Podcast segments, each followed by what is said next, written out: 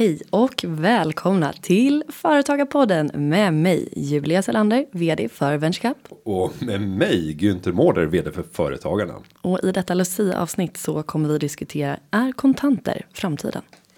Och därefter så pratar vi om lånet för de många företagarna. Vi träffar Almi och får bra tips. Mm, och vi vill också stoppa regelkrånglet. Du som lyssnar kan göra en stor insats med små medel i detta avsnitt. Avslutningsvis så tar vi upp ett antal julfrågor från företagare vad gäller med representation, julmiddagar, julgåvor och semester. Välkomna till Företagarpodden. Julia, julstämning, är det någonting som har infunnit sig i din kropp? Nej men i mitt namn. Ja. Göteborg. eh, ja, men det var ju roligt. Ja det var kul. Eh, Nej men det har ju snöat här i morse när vi spelar in det här. Och eh, det är väl ungefär den julstämningen jag har. Jag brukar ju vara julnazi. Kan man säga så? Eh, jag tror man normalt sett eh, ska man vanligtvis överhuvudtaget passa sig för olika typer av nazistreferenser. Nazisterna. Nej men. Det eh, brukar aldrig bli bra. Nej, okej. Så vi tar tillbaka det Vi tar tillbaka det. Men jag brukar ju ha, alltså så här att man ska titta på årets julkalender, gärna nu med stil på Greveholm. Du, du bara ser här bilderna från den här julnazisten framför mig. Tomte går med sin röda band. Nej men det ska vara julpynt, man ska ha gran första december, man ska titta på årets julkalender, gärna stil på Greveholm, eh, Sunes jul och jul i Kapernaum, för att det är de bästa. Eh, man ska julbaka, man ska ha julrim och allt sånt. Men i år så bara, nej, jag vill inte. Jag är trött på skiten. Vaska julen. Nej men gud, nu låter jag som grinchen. Jag älskar jul. Jättemysigt. Vi har haft eh, en eh, liten julträff hemma hos mig upp min kära roomie. Där vi klädde granen, bjöd in 20 personer och alla fick ta med sig ett paket. Som man la under granen. Eh, och det var då den 8 december. Och sen så då ska vi låta dem ligga där i en månad till den 8 januari. Och då får alla komma tillbaka när det är som tråkigast att öppna varsitt paket. Ja, det är bra. Så det är ändå mysigt. Det är men det var väl det, var väl det hela på mitt håll. Du då? Jo, jag, jag försökte gå all in här i, eh, under helgen. Och drog iväg till Skansen med hela familjen. För då tänker man liksom att där maxar man ju. Det är ju någonstans firandets och traditionernas högborg om man råkar befinna sig i Stockholm. Men eh, ja, jag blev lite, lite besviken eh, får jag säga. Dels eh, när man väljer att gå på ett Lucia-tåg. Och då tänker man ju att när det är på Skansen så ska det vara av sällsynt god kvalitet. Jag går inte dit för att det ska vara som en blandad kör från skolan på hemmaplan. Vet du vad jag har nu? Nej, Jag har julnazin i dig. nu är han där, nu är han där. Okej, men det var inte som du trodde. Nej, jag hade förväntat mig någonting mycket mer. Okej. Eh, Det här var, och jag ska inte säga, för det fanns fyra olika platser där de hade löpande Lucia-konsert. Jag ska inte, jag ska inte avslöja vilken för jag kanske blir jätteledsna. Men jag hade förväntan om en kvalitet som var långt över den som levererades. S- Men mina barn verkade tycka att det var, det var fint. Min son somnade. Alltså, ja, Allt var i sin ordning. allt var bra. Ja. Men idag är Kallt det ju Lucia. Har du varit Lucia någon gång? Eh, nej, jag har inte varit Lucia. Nej. Det fick man aldrig. Jag gick ju verkligen så traditionellt. När man går på Adolf Fredrik och Stockholms musikgymnasium. Då är det ju otroligt viktigt vem det är som blir utsedd till Lucia. Och det är ju ända upp till gymnasiet. Så även, och då var det så här, vartannat år så var det den som gick i nian på Adolf Fredrik. Och vartannat år så var det den som gick eh, sista året på. Kanske inte nödvändigtvis sista året men som gick på gymnasiet. Och så var det en tävling mellan tjejerna där. Vem som skulle få Och då var det alltså en röstning. Eh, ja, en, en icke synlig röstning bland, jag tror musiklärarna. Det, det där är spännande för att jag är Extremt ju känsligt. tävlingsmänniska och jag vet inte riktigt hur jag ställer mig till det där med kvotering och olika grejer. Speciellt inte Lucia. Nej. Jo, jag har varit Lucia ska jag tillägga. Eh, på Nordnets julfester, då brukade jag vara Lucia. Det ante mig. Och det finns eh, bilder från det också. Spännande. Eh, så det var en, en julfest som var riktigt blöt. Eh, då var jag Lucia och hade väldigt mycket läppstift. Och det var väldigt sent på, på festen. Mm. Så var det. Spännande. Vi får se vad som händer denna Lucia. Ja. Men eh, julstämningen är på topp i studion. Det är den. Mm. Eh, och eh, nästa vecka så tror jag att vi ska smaka av glöggen kanske. Vi får Mm. se. Den ligger fortfarande och jäser. Vi har fått in en kommentar. Nu var det ett tag sedan han skrev det. Kristoffer Vedholm. Underskatta inte kontanter, era små sprättar i Företagarpodden. Kolla Loomis. Kontanter ökar globalt. Det är bara Sverige som ska vara hippt. Då vill jag säga Kristoffer, alltså älskar dig småsprätt. Första gången man har fått höra det. Ehm, ja, det här med pengar. Jag minns inte ens vad vi sa för det var ganska länge sedan. Men nej, jag står väl fortfarande för att jag, har- jag ser ju inte pengar. Nej, men det är bara Sverige som ska vara hippt. Jo, jo, det här, men det är ju svårt Det här att- förekommer inte någon annanstans i världen. Sverige är en isolerad ö. I alla övriga delar så ökar kontantanvändningen. Det är framtiden. Är- Det känns märkligt. Ja, nu är jag lite provo eh, provokatorisk. Oj, Ja, eh, vad tycker du om pengar? Jag tycker det är mycket bra om pengar. Men jag ska säga att det, det är också för mig väldigt sällsynt att jag ser kontanter. Otroligt sällsynt. Och då kan man säga att ja, Sverige må vara hippt. Men jag vill nog hävda att eh, de flesta kommer samma vandring att gå. Det är också min trendanalys faktiskt. Ja, kontanter är inte framtiden och även om vi kan se att det ökar på global basis som ett resultat av främst två saker, eller kanske tre. Eh, Den första är att befolkningen växer. Den andra är att det är en stor grupp människor som lyfts från underklass eller vad man nu, det låter så nedvärderande, men från ekonomisk fattigdom upp till medelklass. Eh, de två faktorerna är den absolut viktiga, viktigaste. Och dessutom så har vi en hög ekonomisk tillväxt i världen. Eh, och då är det klart att ja, då kommer kontantanvändningen att öka precis som användningen av eh, säga, elektroniska betalningar kommer att öka. Men den långsiktiga trenden vill jag fortfarande hävda världen över kommer vara att kontanter blir allt mindre vanligt. Så jag skulle inte bygga en långsiktig business som jag tänker. Jag vill gärna tänka så här 20-30 år framåt när jag bygger en business. För att det ska vara någonting som även kommer efterfrågas i framtiden. Om man inte kan göra snabb exit. Och på 30 års sikt så gör jag inte bettet att kontanter is the shit. Jag tänker att det här med att betala med chip i sin hand kommer inom kort. Ja, du har ju redan ditt chip. Jag är redan där. Ja, ska du berätta var du implementerade det? Ehm, på Almedalen eller vad? Nu, nu står Julia och stryker sig själv här. Nej men, va? Nej men, jag, All- Alla vill höra var det var någonstans. alltså nu får du skärpa till dig. Eh, nej men jag har ju, gud, jag tjatar om det här chippet så fort jag får tillfälle. Men jag tycker det är så coolt. Jag är ju en cyborg. Har du någon gång använt det? Ja, ja, man kan ju åka SJ med det. Och man kan komma in på Sats med det. Har du åkt SJ med det? Ja, men det visade sig vara eh, feltänkt. Det var fel. Vad, vad skrattar du för? Det var fel version. Du är så himla omodern inte. Du är en late adopter. Nej. Skämmes. Eh, nej men jag, eh, jag har ju det här chippet och eh, man kan betala på SJ med det. Men så att man liksom, man har en app och så laddar man på chippet och så kan man då betala med sin hand. Men resultatet var ju att den här damen som skulle ta betalt, konduktören på SJ, då ska man liksom använda en liten apparat. Hon hade ju inte en sån apparat. Så det blev ju, ja, istället för att bli extra smidigt så blev det en jäkla uppståndelse och folk sa, oj vad har du i handen, hur går det till då? Så det var ju väldigt trevligt tågresa men det, det tog ju 45 minuter innan jag kunde betala. Men det gick till slut. Hon fick fram en sån där apparat. Han fick hämta tre andra konduktörer och alla skulle kolla och ta bilder och sånt. Åh, kolla hon har i handen.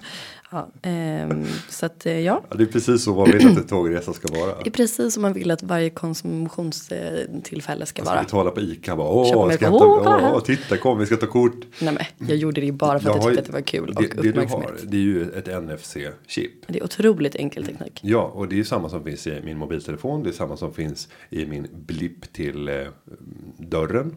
Och samma som finns i mitt passerkort. Ja, exakt samma. Jag kan faktiskt komma in på Epicenter som är ett eh, kontorsställe här i Stockholm också. Du skulle kunna komma in här Ja, det kan jag. på företagen. Men grejen är Ja, att, gud vad man kommer skratta åt det här om typ ett år. Den här gamla, gamla tekniken. Jag kommer ha, det är lite som typ Pamela Anderson sån här eh, tribal tatuering. Man kommer bara, åh, kolla, vad gullig du är, du har en sån där litet gem. Det är som att jag har en diskett typ i armen. Snart. Ja, ja. Men det, det känns kul. Om man vill se hur det här gick till, för att jag, det var ju högst spontant eh, som jag satte in den här. Eh, för att, ja, lång historia. Då kan man kolla på eh, min eh, Instagram. Mm. Julet Selander. Där finns en liten film på när jag satte in den. Och vi ska lägga till också att det var staten som finansierade implantatet. Det var det. Eh, För du betalar inte en krona. Nej, det utan det är skattebetalarna som fullt ut har finansierat ditt implantat av elektroniska chip. Tack Mm. så mycket. Tack staten. Mm, god Det är jul. precis det vi vill att att ni ska ägna er åt. Men alltså ni får ju ge Fylla, fylla små sprättar med elektroniska chip. Ja. Ja. Men eh, Kristoffer, om du har någon, eh, om du har någon följdkommentar på det här med eh, huruvida pengar är framtiden eller inte, det vill säga sedlar och kontanter, så återkom och då kan du fortsätta göra det på hashtag företagarpodden på Twitter eller Instagram eller på formuläret på företagarpodden.se. Bra. Och Kristoffer får, ja nu är det ju fler än 140 tecken på sig. Men eh, han får battla från Twitter och vi twittrar med en hel podd i ryggen. Det är Ja. bra balans. Kampen vi, är jämn. För vi är småsprätta. Mm, det är vi. Eh, vi ska gå vidare till eh, dagens huvudtema.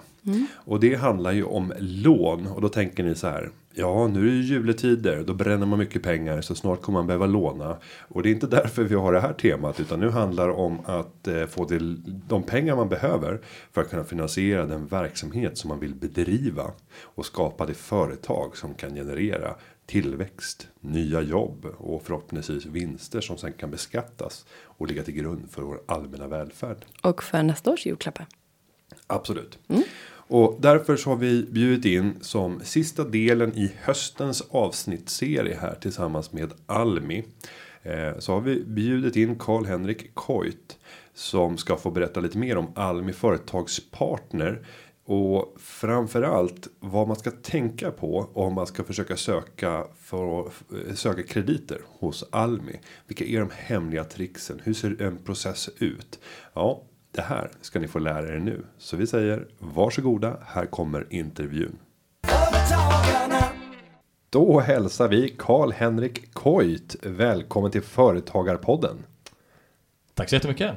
Skojigt att vara här. Och din roll på Almi. Vad gör du på Almi Företagspartner? Jag är VD för Almi Företagspartner Stockholm Sörmland. Alltså ett regionalt bolag, inte moderbolaget som heter Almi Företagspartner AB. Så där sitter jag. Vi sitter inte tillsammans. Så. Och hur, och hur många sådana här regionala bolag finns det? Vi har 16 regionala bolag i Almi Företagspartner spåret och sen har vi ju Almi Invest då, eh, som har åtta regionala bolag. Och vi ska ju prata lite grann om lån idag. Just det. Mm.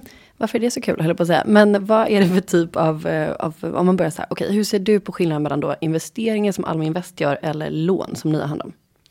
Ja, det är ju två olika kapitalformer kan man säga när man tar in pengar. Den ena är ju en ägarpeng, ägarkapitalet i form av eh, riskkapital. Och sen har vi lånesidan då med ett eh, kapital som man betalar tillbaka på ett annat sätt då. Och hur, hur många söker sig till er om året ungefär? Ja, det är väldigt många. Vi har ju både råd och lån i Almi Företagspartner och det innebär att vi träffar väl ett 20 000 olika eh, personer med intresse kring företagande då. Åh, herregud. Alltså 20 000. I landet ska vi säga då. Jo, jo, men ja. och, och 18 kontor. Så det betyder ändå över 1000 i genomsnitt per kontor. Absolut. Och, och, och i det läget, hur hanterar man den mängden? Det måste vara ganska tydliga formkrav för att man ska få en effektivitet i alla de här mötena. Absolut, så är det. Men om man nu till exempel går in på lånesidan då som vi diskuterade eh, så är den ju en viktig del att man digitalt ansöker om lån. Så man går in på vårt vår webb helt enkelt och ansöker om lån där. Och där kan man då bifoga då de dokument som vi tycker att man ska ha med. Det är en affärsplan, i en enkel form eller marknadsplan om man vill kalla det. Och sen är det då självklart någon form av budget som krävs då så att man har en, en ekonomisk liksom, del i det. Eh, Men det är ungefär det vi kräver. Det initiala och då kikar vi på det och sen så ser vi om vi, om vi behöver komplettera någonting så går vi tillbaka med det. Behöver vi inte komplettera så träffar vi kunden ganska snabbt där. Det viktiga från vår sida är att vi träffar alltid kunden personligen, alltså med en rådgivare. Mm. Men ni måste säga nej till en hel del innan ni ens får träff. Innan man ens får en träff. Ja, så är det. hur, hur, hur är ration? Är det Eh, hälften som dissas redan innan? Nej det är det faktiskt inte. Jag skulle säga att eh, vi hade någon statistik på det att det är ungefär 20% som inte kommer vidare liksom. I alla fall i Almi Stockholm, Sörmland då, det bolag som jag representerar. Ehm, och det beror ju på att man kanske har för många betalningsanmärkningar tidigare eller för att man helt enkelt inte, affärsidén är väldigt långt borta mot vad vi kanske tycker kan vara lämpligt till och med så. Men och det, jag- det kan ju vara moraliskt etiska perspektiv och det kan vara lite annat också. Men det flesta är faktiskt att man eh, sorteras bort av skäl att man har en ekonomi som inte fungerar och det är oftast betalningsanmärkningar UC då via det. Okej. För jag tänker, är det någon viss typ av idé som ni är ute efter? Måste man liksom ha en innovationshöjd eller kan man komma med ett, vilket bolag som helst? Alltså så länge man ekonomin i koll och en bra affärsplan och verkar vettiga. Precis, och här är ju Almi, vår del är väldigt spännande så. Vi kan ta hand om alla kunder i alla branscher. Och det tycker jag är en av våra fördelar. Vi, vi kan verkligen snacka om de här vardagshjältarna där ute. de som har modet att både starta mm. eller utveckla sitt bolag. Så man kan ju sitta och ha en idé väldigt tidig fas och tycka att den är bra och då kan man komma till Almi. Men det kan också vara ett befintligt bolag som omsätter 100 miljoner som ser en potential att växa vidare och behöver kapital och kanske inte tänker ägarpengar utan tänker lånekapital. Och då en kombination med kanske bank och Almi så bygger man ett, det här bolaget ytterligare då. Om vi tittar på belopp. Eh, vad är det minsta beloppet som man kan låna från Almi? Ja, vi har den, den formen som är upp till 200 000 kronor kallas för mikrolån. Och det lånet, eh, det kan ju liksom gå ner till 50 000 kronor. Jag har varit med om ännu lägre utlåningsbelopp men vi ser helst kanske från 50 000 uppåt. Men eh, snittkrediten ligger ju bra mycket över där i sig i och med att vi har flera låneformer då. Men tendensen är ganska tydlig. Alltså låneformen mikrolån upp till 200 000 är extremt viktig i den här startfasen då. Där en person kommer och har en idé och man behöver initialt liksom en liten startkapital och då är de här 200 000 kronorna, eller upp till den nivån, väldigt viktiga. Och i synnerhet då vissa målgrupper. Personer med utländsk bakgrund som vi ser som en extremt viktig kategori. Där har vi en stor andel på mikrolånesidan, vilket är jätteroligt. Sen om man ska bli skicklig på att låna ut pengar så handlar det om att kunna bedöma risker och, och framförallt kunna förutsäga vilka har återbetalningsförmåga.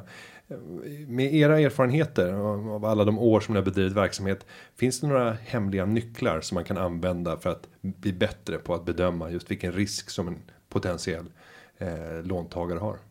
Det var en svår fråga faktiskt. Eh, vi talar ju om personer ganska ofta så, så att det är klart att eh, vi har haft i vår Eh, kan man säga, certifieringsmodell har vi haft en personbedömningskurs för att faktiskt lära oss lite och bedöma personer och individen bakom bolaget. Jag tror där har vi en viktig del, liksom, så även om det är ack så svårt att bedöma en person, men det ligger mycket kring det. Sen är det klart att vi kikar på siffror och någonstans så det blir ju analysen till syvende och sist och det är ju riskanalysen då som vi gör.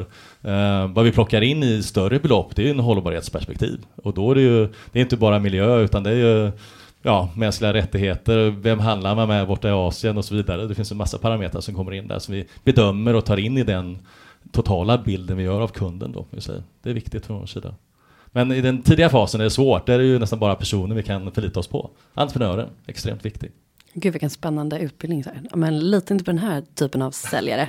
Gör det väldigt gården. Och gud vad spännande. Har ni jag tänker, det måste ha kommit så många eh, roliga affärsidéer. Jag sitter ju själv på en hel del empiri av den typen för venture caps del. Att så här, vissa är guld och vissa är märkliga och många är ja, spännande att ta del av, vilket är fantastiskt. Det är det som gör våra jobb så roliga. Har du någon så här, success eh, case liksom, som du tänker på? Vad, vad, är det bästa, vad är det bästa du har sett?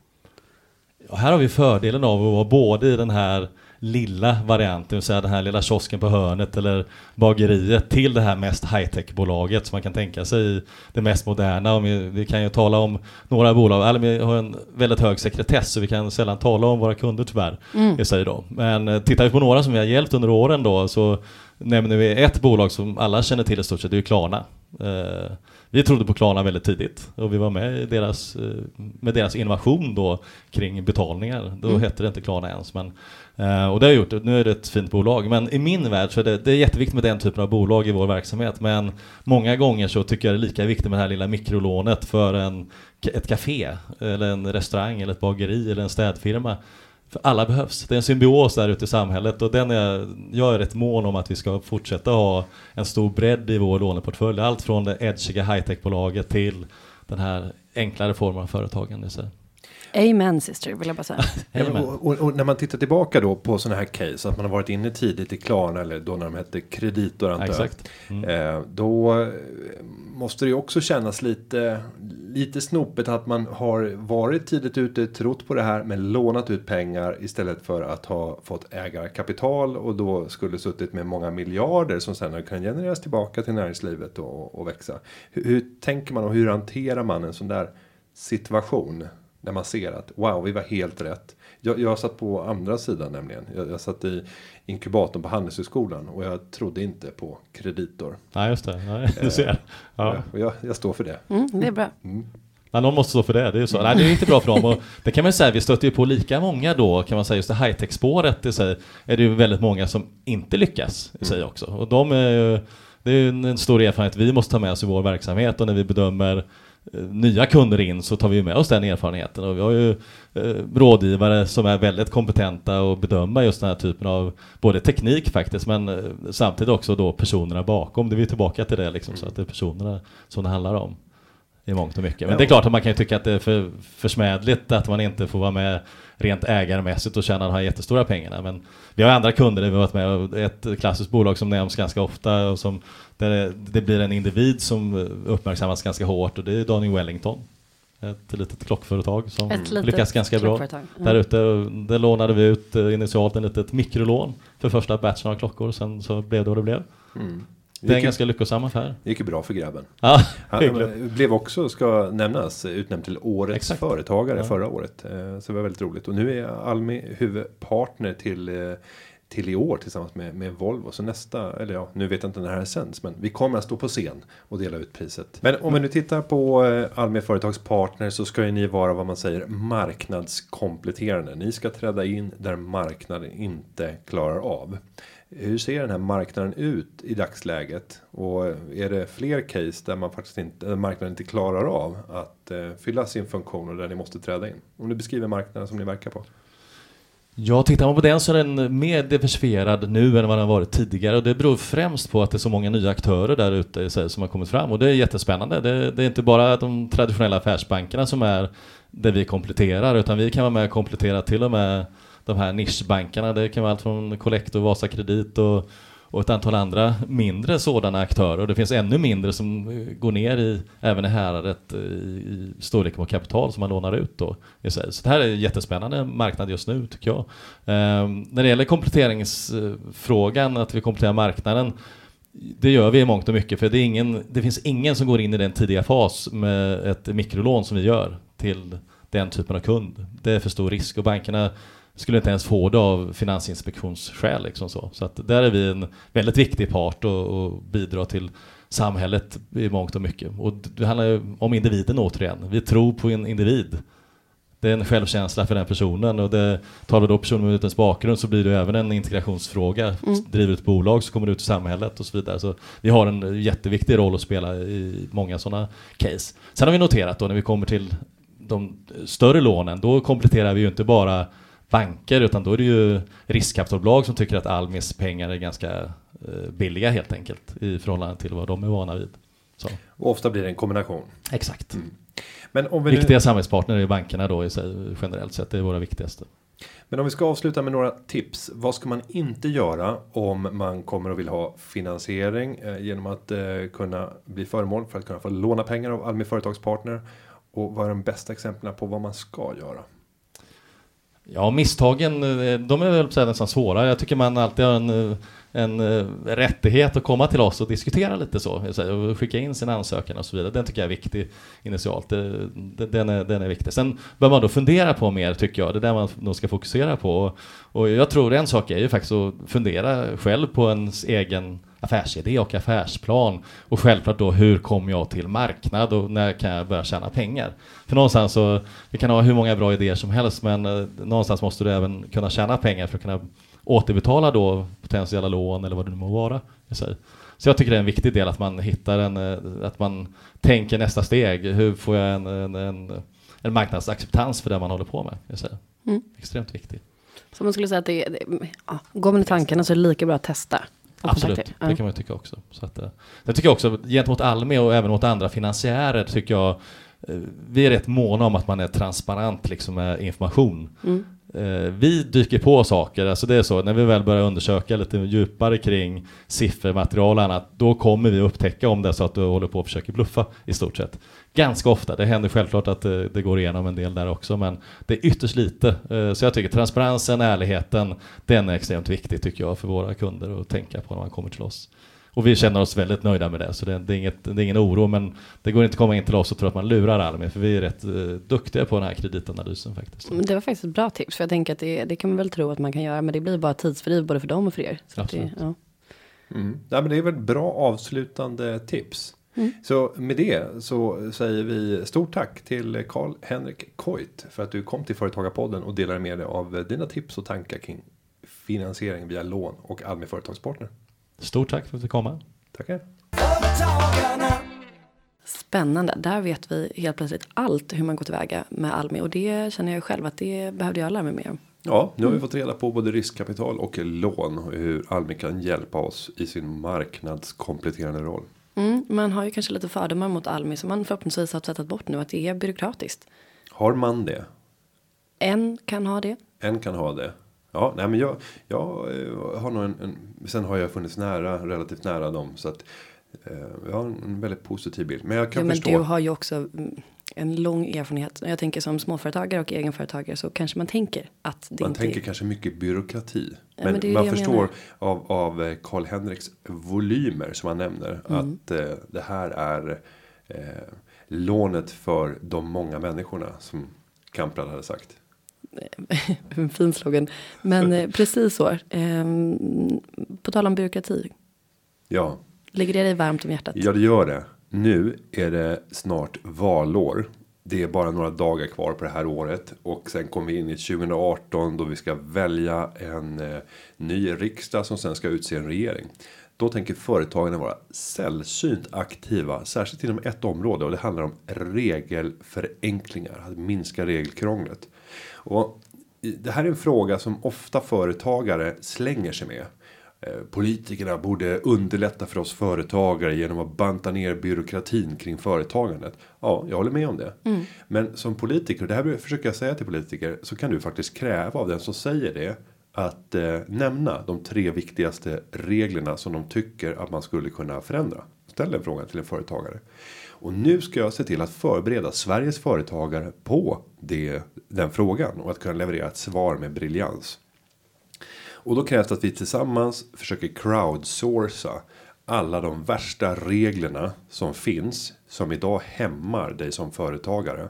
Så tänk efter. I vilka situationer blir du arg, ledsen, eh, uppstressad på grund av byråkratin? Har det hänt för dig? Mm, jag säger ja. Du har ju till och med klagat eh, öppet i denna podd. Jag skulle väl aldrig klaga. Nej, Jo, det har jag faktiskt gjort. jo, men det skämt åsido, men jag, jag tycker att det här är eh, fantastiskt initiativ för att det är ju lätt att klaga, men kom med någonting som du vill förändra då så att politikerna vet vad de kan förändra. Så vi vill helt enkelt uppmana till att skicka in och tipsa om eh, absurda blanketter, tokiga tillstånd, allt möjligt som gör eh, livet svårt för dig som företagare som du tycker inte borde finnas helt enkelt. Och eh, då kan det gälla obegripliga tillstånd, absurda blanketter eller annat. Och det vi gärna vill ha. Det är också om du har en konstruktiv lösning på. Hur skulle vi kunna förändra det här sättet som man samlar in information på. Genom användning av digital teknik. Eller på annat sätt underlätta genom att myndigheter samordnar information. För det kanske är så att du rapporterar samma uppgifter till flera olika myndigheter. När du har kommit på vad du vill bidra med i den här kampanjen så går du in på foretagarna.se värsta regelbördan. Så foretagarna.se snedstreck värsta regelbördan utan prickar. Var står regelborden? Mm, sen kan man gå in på Facebook-sidan och dela inlägget som vi har gjort om det här, eh, det här uppropet. Så Vad ser du får- framför dig? En riktigt tjock Jag hoppas på hundra stycken konkreta regler Mm. eh, som på olika sätt skulle kunna modifieras, förenklas och på så sätt göra att vardagen blir enklare för företagare. Ska vi ta? Ska jag ta några så här korta som kommer upp in top of mind? Absolut, gör det. Jag kommer ju från byggbranschen ursprungligen eh, och där finns det lite absurditeter, bland annat det här. Eh, mellan om vi, om vi tänker transportfordon inom bygg. Om du ska köpa det för att momsen ska vara avdragsgill så krävs det att det är en luftspalt mellan förarhytten och flaket. Den får inte sitta ihop som ett stycke och att du kan röra dig mellan flaket och förarhytten. För att Mm, ja, då är inte momsen avdragsgill. Alltså du får inte dra momsen då. finns det utrymme för fusk där på något sätt? Eller varför? Ja, det man kan göra. Det, det är väl att det finns en luftspalt och sen gör man en modifiering i efterhand. Men då tror jag att du måste i samband med varje besiktning se till att att göra att det inte finns någon passage däremellan. Och, och varför kan man tänka sig att den här regeln har kommit till? Jo, jag tror på grund av en rädsla för att företagare skulle utnyttja den här regeln och sätta dit säten i flaket så att man kan transportera barn och annat. Mm av, av köttslig natur. Ja, av köttslig Och natur. det, och det får man inte göra för då är det inte avdragsgillt. Jag, jag förstår och begriper detta. Men Ska, ska vi ta ett annat? För där vill man ha en luftspalt. Ska vi ta ett när man inte vill ha en luftspalt? när vill man inte ha en luftspalt Jo, det är när man vill ha rotavdrag och bygga en altan. Mm. Eh, om du vill ha rotavdrag för att bygga en altan, då får du det om altanen är en sammanhängande del av huskroppen. Mm. Så att ligger en dikt an, om vi säger att du bygger den mot grunden, du bygger den mot, mot sulan. Eh, ja, då ska den sitta ihop och det ska inte finnas en luftspalt däremellan. Och då vet alla som har byggt att det är ganska bra med luft. För luft skapar lite cirkulation och gör att virket torkar. Om du trycker det mot eh, grunden så kommer det naturligtvis samla fukt. Och det kommer göra att det förmultnar. Eh, så att det är egentligen en mycket sämre konstruktion. Men eftersom jag vill ha rotavdrag så jag väljer ändå att göra en sån konstruktion. Jag tänker definitionsfråga där. Hur, hur stort är ett mellanrum? Måste liksom verkligen ligga.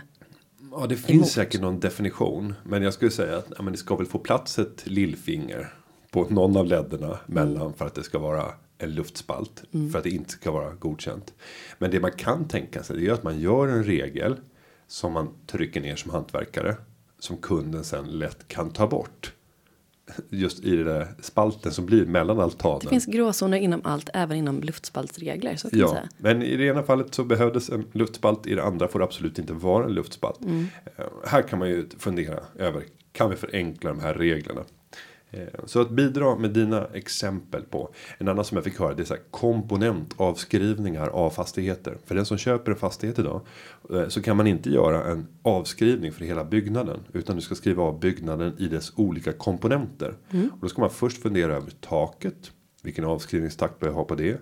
Vad ska jag ha på fasaden? Vad ska jag ha på hisschaktet? Och så går det vidare del efter del för att definiera olika avskrivningstakter. Och när jag pratar med folk inom fastighetsbranschen så säger de ju att äh, vi utgår ju ändå ifrån som jag gjorde förr i tiden. Eh, att man gör en, en, en avskrivningstakt på hela byggnaden. Sen räknar vi baklänges genom att fördela ut det på lite olika grejer. Så att det ändå blir samma summa. Så det, det ger bara ytterligare byråkrati. Tanken är god. Men det går inte att hantera. Jag förstår. Men skicka in för att bidra till den här långa topp 100-listan som vi kan eh, skicka in och eh, skapa förändring genom helt enkelt. Ja, det ska vi begåva politikerna med sen. Du blir alltid lite öm i blicken när du talar om eh, politik. Det är fint att se. Det blir mycket gester och viftande fingrar och så vidare. Ja, men det är roligt. Eh, Och nu ska vi, tänkte jag, ha en sista del där vi bara göttar oss i julen och julen som företagare. Och då kan man ju fundera över vad som gäller. Och vi har fått in några frågor som är lite julanknutna. Ska du läsa den första från Sanna i Gävle? Gärna det.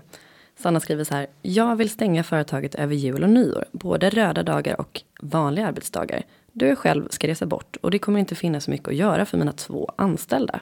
Dock har en av dessa inte semester att ta ut alla dessa dagar och vill helst jobba. Vad kan jag göra?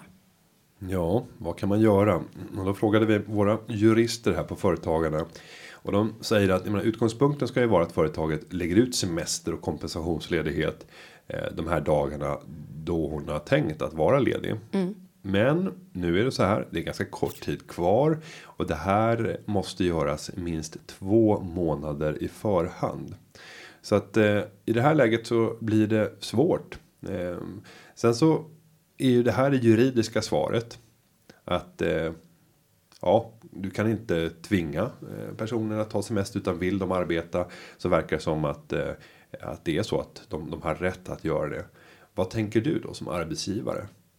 Om du vet att jag vill inte att du ska jobba för det finns inte mycket att göra. Eh, jag kommer vara borta som chef. Mm. Ja, men jag skulle väl tänka så här. Dels så verkar Sanna ha två anställda. Det är ju ett ganska litet företag. Ehm, jag tänker att jag försöker ha den relationen med mina eh, anställda att jag ger dem lite slack så att säga och de ger mig lite slack så att man försöker vara lite schyssta med sånt här.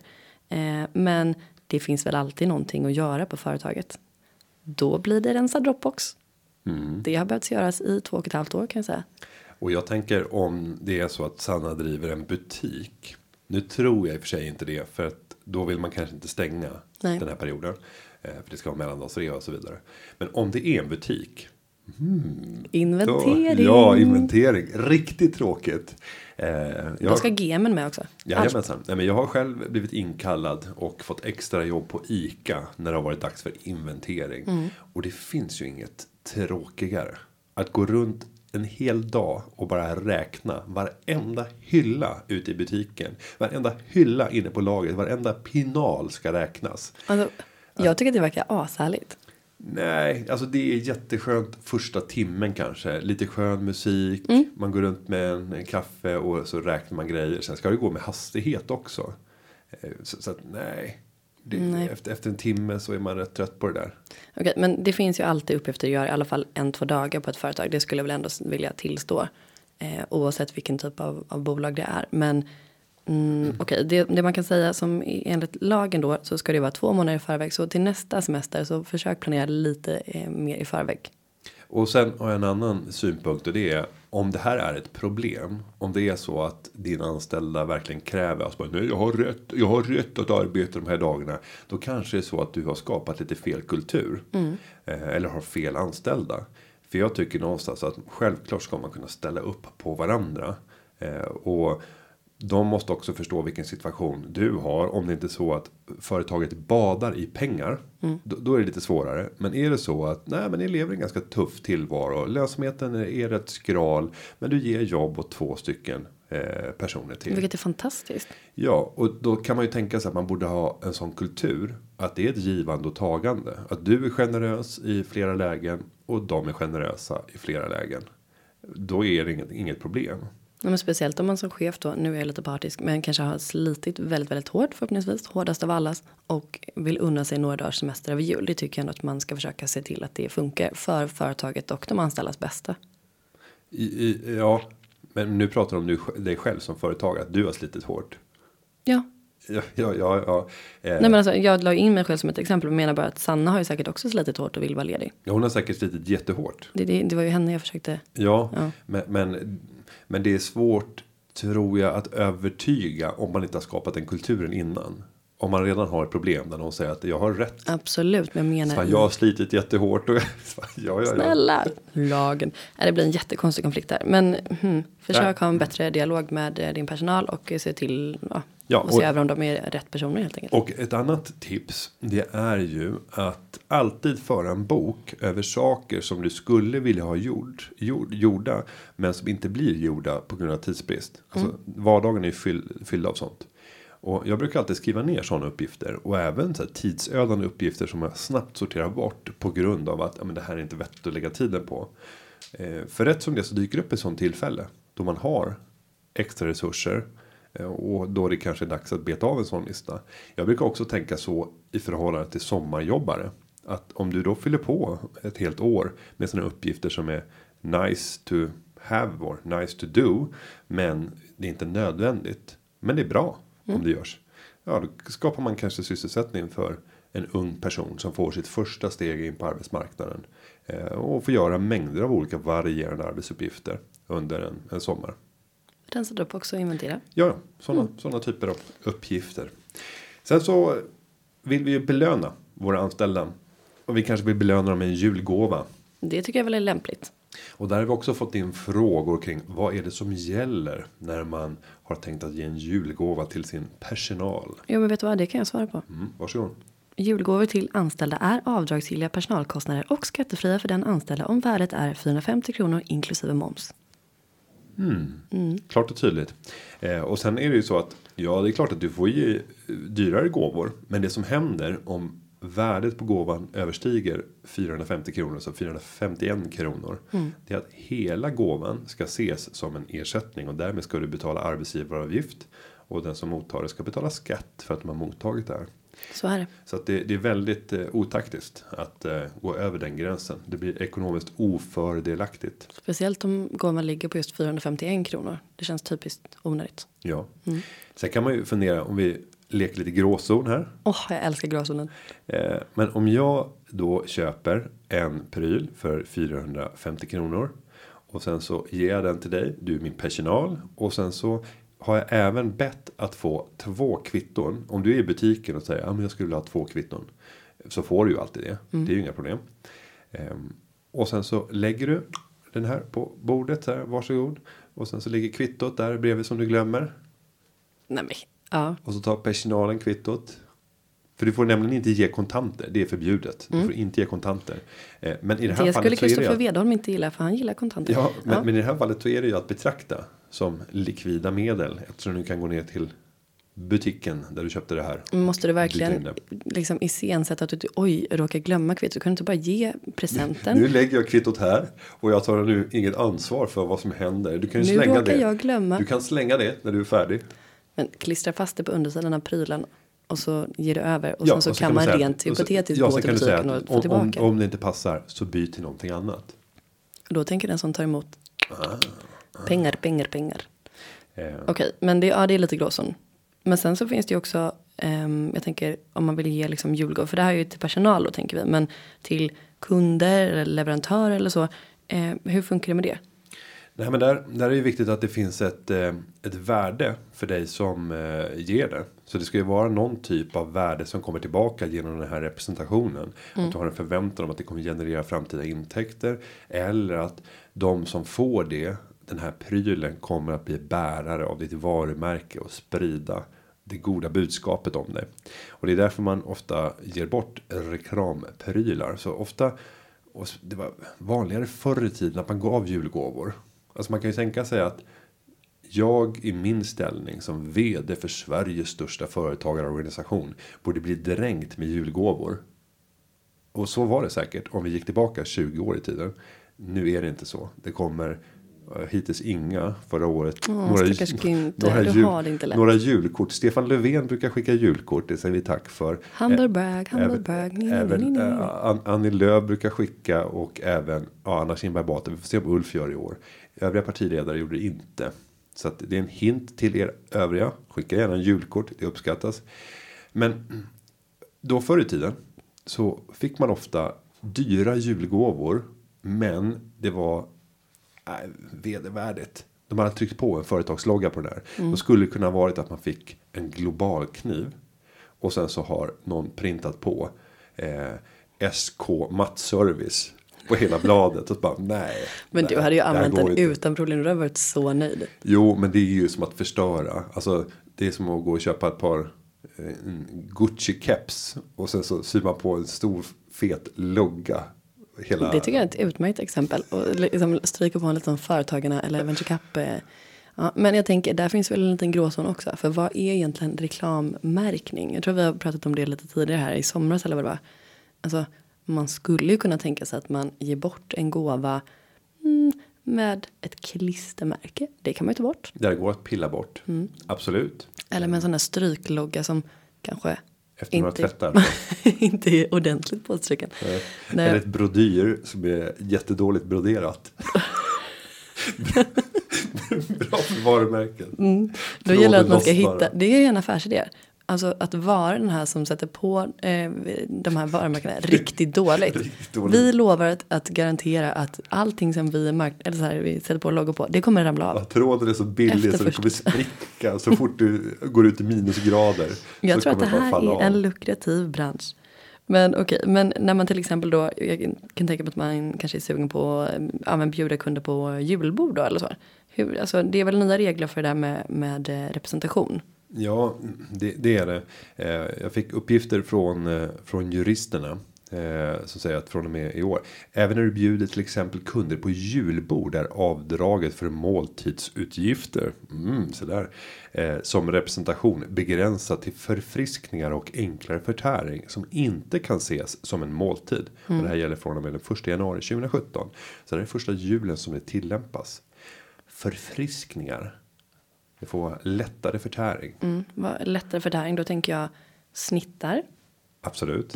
Det går bra. tapas. Ja, ja, alltså det är ju. Alltså man skulle till och med kunna ha ett måltidskalas med eh, med eh, tapas. Vänta, vad är ett måltidskalas? Eh, Ett måltidskalas är ju ett kalas som inkluderar måltid. Igår var jag på bara ett kalas. Då inkluderades inte måltid. Vad inkluderas det där? Eh, Då var det tårta, kakor, kaffe och öl. Så det var lättare förfriskningar. Okej. Det, hade, Nu- det hade varit avdrag Nu till. var, det, ja, nu var det här ett barnkalas, ett treårsfirande. Så Mm. det var, och, och personen i fråga har inget företag. Så det kommer oavsett inte att bli eh, avdragsgillt. Eh, men men eh, sen kan man ju då gå på måltidskalas. Det förekommer ju. Jag har själv bjudit, bjudit in till måltidskalas flera gånger. Välkommen på Günthers måltidskalas. Det vill man ju inte missa. Du, du har ju varit på måltidskalas Ja. hos mig. Ja, det har jag absolut varit. Ja. Jag har också fått höra dina knep. De ska jag inte avslöja här i podden ännu om ni inte eh, uppmuntrar till det så här lyssnare. Men det, det finns en del knep såklart. Mm. Eh, men måltidskalas då, man kan ju äta sig mätt på snittar om man äter en riklig mängd. Det, det vet jag att du har gjort Det- många en gång. Ja, det kan jag garantera.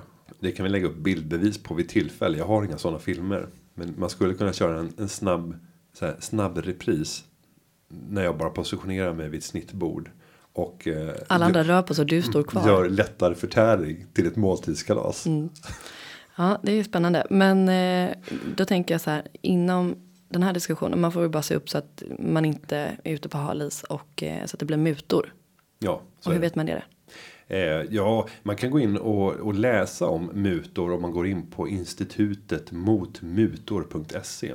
Där kan man se lite mer exempel på när är någonting att betrakta som en muta. Och det är när du kan tänkas påverkas i din uppfattning och i dina beslut. Eh, till följd av den ekonomiska, det ekonomiska värdet eller värdet som den här gåvan har fått. Eh, Och jag menar, du påverkar ju alltid människor i din omgivning i den riktningen som du vill. Men det är ju en del av ledarskapet och Absolut. en del av försäljning. Ehm, Så att det är, en, det är en hårfin gräns, men där finns det mängder av exempel som man kan titta på. Mm. När eh, man har fallit dit eller inte. Men det är klart att man ska skämma bort era anställda. Så är det. Mm. Så med de eh, avslutande jultipsen. Så ska du tåga vidare i Lucia-natten. Ja, nu, eh, nu är det dags. Nu är det dags. Nu är det dags. Tveklöst. Kan du inte sjunga en liten ton? Ja, men vi kan göra det kanske till julavsnittet kanske. Någonting. Ja. Vi Det man kanske inte vet är att jag har en fantastisk röst. Vad roligt. Det ser jag fram emot. Mm. Nu lockar vi med det. Med det så knyter vi upp säcken och säger att Karin Nygård har eh, varit den som har arrangerat underlaget till detta avsnitt. Och podden den har klippts av Linda Aunan Edvall. Med det säger vi vi hörs nästa vecka och hela jul och nyårsledigheten för er som har det. Och för er som kämpar så säger vi bara keep up the good work. Glad Lucia! Bye bye. Bye bye!